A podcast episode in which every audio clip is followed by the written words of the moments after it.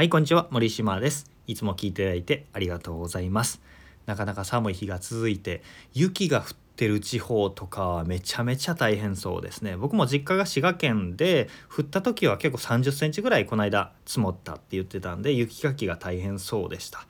なかなか寒いとね、えー、なんかあったかいものが飲みたくなるので昨日はミネストローネを作ってあったかいスープでほっこりしてたんですけど、えー、これも聞きながらももし寒かったらあったかい飲み物とか、えー、飲みながら暖房をつけてほかほかしながら聞いてもらえればなと思います。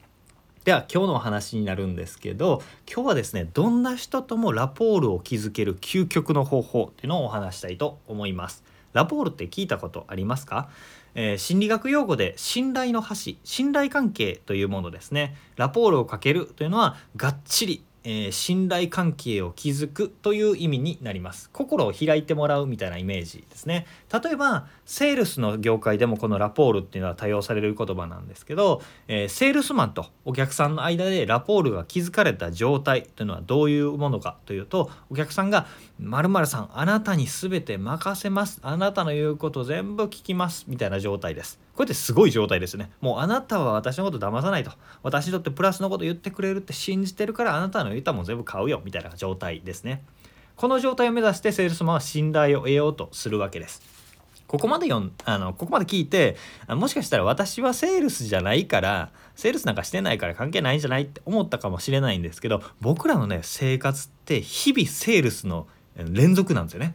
えー、何かを自分を申し出て人にオファーをしてそれを受けて動いてもらうってこと。これはもうセールスなんですよね。お金を介在してなくてもセールスでちょっとお風呂掃除してくれないと醤油取ってくれないとかって、えー、ここの時間にここに来てくれないっていうのは要求じゃないですか。それに応えてもらうっていうのはあなたのセールス力次第なわけですよ。でこのセールスの時人に動いてもらうオファーをする時に最も重要な下地となるのがラポール信頼関係なわけです。なぜなら信頼関係がない相手に動かしてもらおうとしたらこれをやらないとひどいことをするぞっていう罰を与えたりこれをしてくれたらこのアメちゃんあげるみたいな アメちゃんでは動かないですけどそういう褒美で釣ったりっていうことをしないと人は動かせないんですね。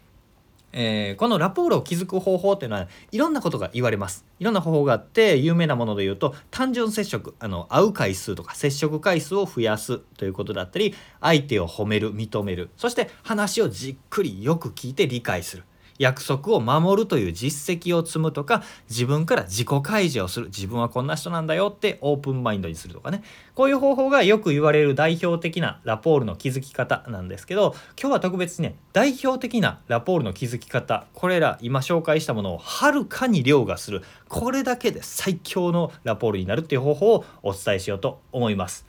えー、結論から言うとそれは何かというと目標の共有です。目標の共有。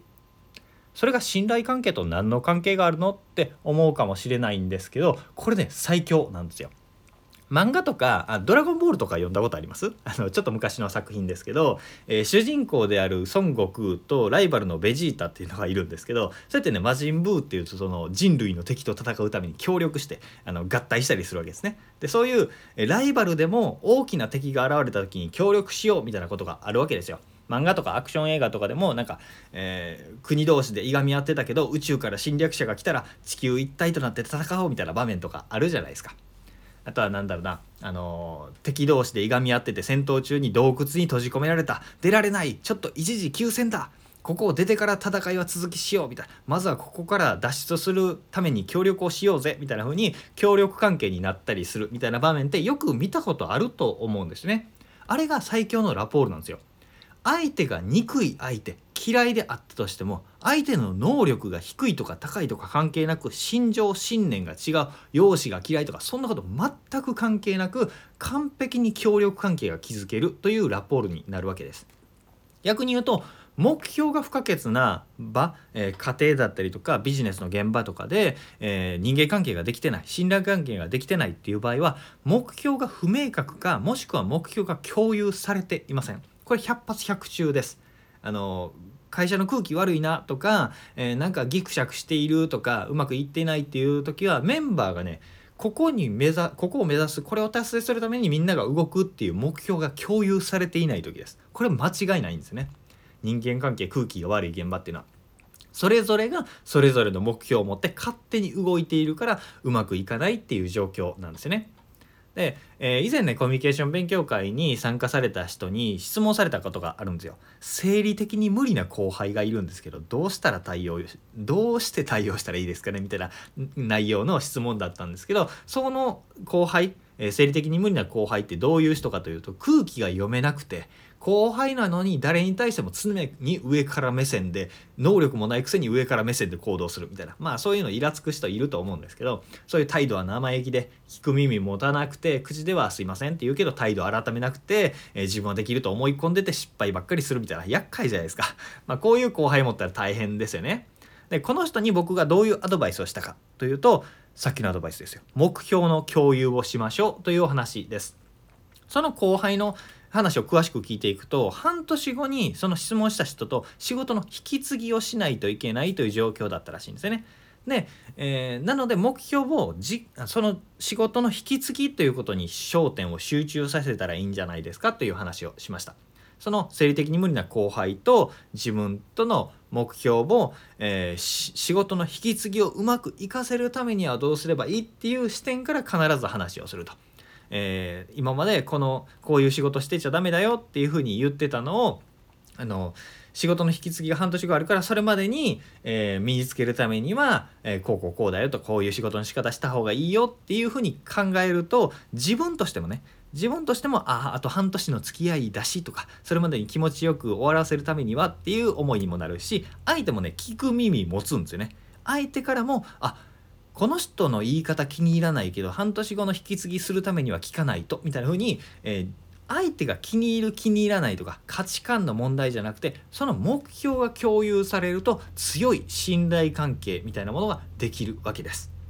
でこういうふうに、えー、今職場の話をしましたけど、えー、ビジネスの現場自分の会社の話だったりとか、えー、家庭関係だったり人間関係サークルだったり友人関係だったりとかいろんな人間関係全てで言えることです。なんかギクシャクしてるなっていうのはみんなが同じ方向を見てない同じ目標が共有されてないものなので、えもし目標があるんだったらそれを思い返すもしないんだったらそれを作って共有するということをすれば、え一体感連帯感そしてコミュニケーションがスムーズになるラポールが作ることができるようになりますというお話です。えー、いろんなね、えー、人と仲良くする方法みたいな信頼関係を築く方法ってあるんですけどこれがねどんな状況でも使える圧倒的な方法だと僕は今でも思っているので是非活用してもらえればなと思います。ということで今日も聴いていただいてありがとうございました。森島でした。ではまた。